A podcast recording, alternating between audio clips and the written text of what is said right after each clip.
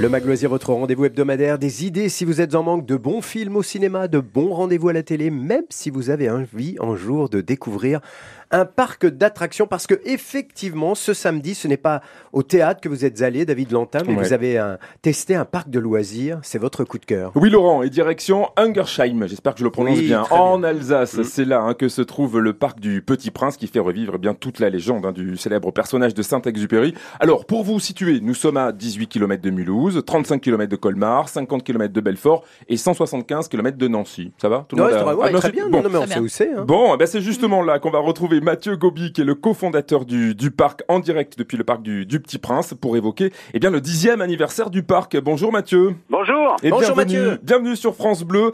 Alors le parc du, du Petit Prince qui va faire le plein de, bah, de nouveautés et de surprises hein, pour cette dixième saison, on va en reparler. Déjà très rapidement Mathieu, l'histoire, la genèse de, de, de ce parc, comment et, et depuis quand a-t-il ouvert ses portes en Alsace Alors ça fait euh, bah, bientôt dix ans que euh, le parc a ouvert en Alsace.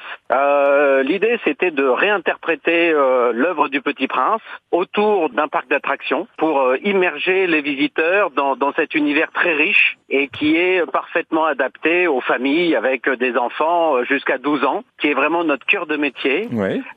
Et ça fait dix ans qu'on décline tout l'univers du Petit Prince. Alors l'une des spécialités déjà du, du, du parc du Petit Prince, c'est la présence de ces ballons captifs, c'est ça, hein, pour, euh, pour découvrir l'Alsace à plus de 150 mètres de haut? Oui, exactement. Euh, C'est bon, la spécialité historique de notre société. C'est notre vocation de faire voler les gens. Et évidemment, on s'inscrit dans la tradition aussi de l'aéropostale, des métiers de Saint-Exupéry, qui était lui-même pilote. Et donc, euh, l'idée, c'est de retracer un petit peu son histoire, mais aussi de permettre aux visiteurs de faire par eux-mêmes l'expérience du vol et de tout ce qui va autour du vol. Donc, il y, a- plusieurs euh, expériences immersives autour de vol de nuit, courrier sud, euh, et on s'est amusé à décliner aussi des, attractions sur le thème du vol. Mais le vol, on le fait effectivement à bord d'un ballon captif qui permet à tout le monde de monter en famille jusqu'à 150 mètres et, et d'observer toute la région. Alors le parc est, est superbe, hein, c'est sur 24 hectares de nature, 30 attractions et animations qui sont proposées donc pour toute la famille comme vous le disiez euh, Mathieu. Et du côté des attractions, cette nouveauté cette année, bah, la renardière. Alors de, de quoi s'agit-il exactement? C'est très mignon.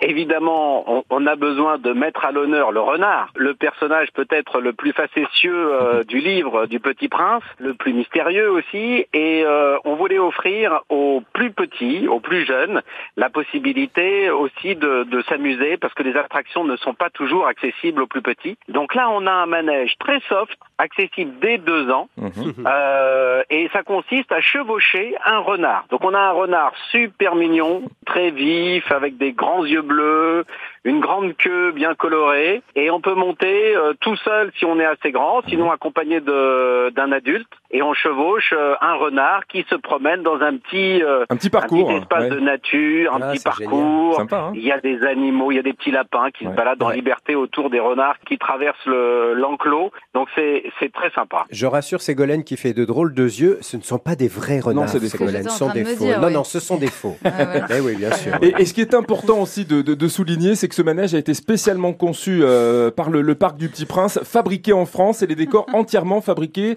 et, et même les arbres hein, sont plantés par les équipes du parc, euh, aidées par les entreprises de la région. Oui, ça c'est un peu l'ADN du parc. On a des équipes euh, très créatives qui se sont complètement appropriées l'esprit euh, de l'œuvre du Petit Prince et, et qui la décline donc dans des attractions. Et c'est toujours donc une création en interne sur le- la thématisation, euh, l'histoire qu'on raconte, parce qu'en Mhm. fait on raconte toujours une histoire.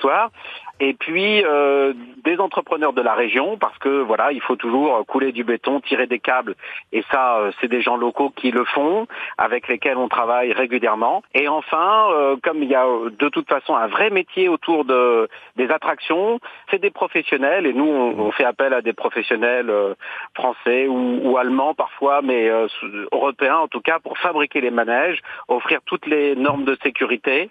Et là, en l'occurrence, c'est un, un fabricant qui est près de Lyon, qui s'appelle euh, Soquet. Voilà, et il y aura évidemment des sensations aussi pour les plus grands avec le ballon du roi, le, pionnier, le pierre de tonnerre, le serpent. Pour les 80 ans du Petit Prince aussi, il y aura un tout nouveau dessin animé, une série, le, le, Ah, le- ouais, le Petit Prince et ses amis en exclusivité dans, dans le parc. Bref, c'était mon coup de cœur en tout cas ce samedi dans le Mag Loisir. C'était donc euh, Mathieu Gobi qui était avec nous aujourd'hui, qui est le cofondateur du parc du Petit Prince. Merci beaucoup. Merci Mathieu et merci David.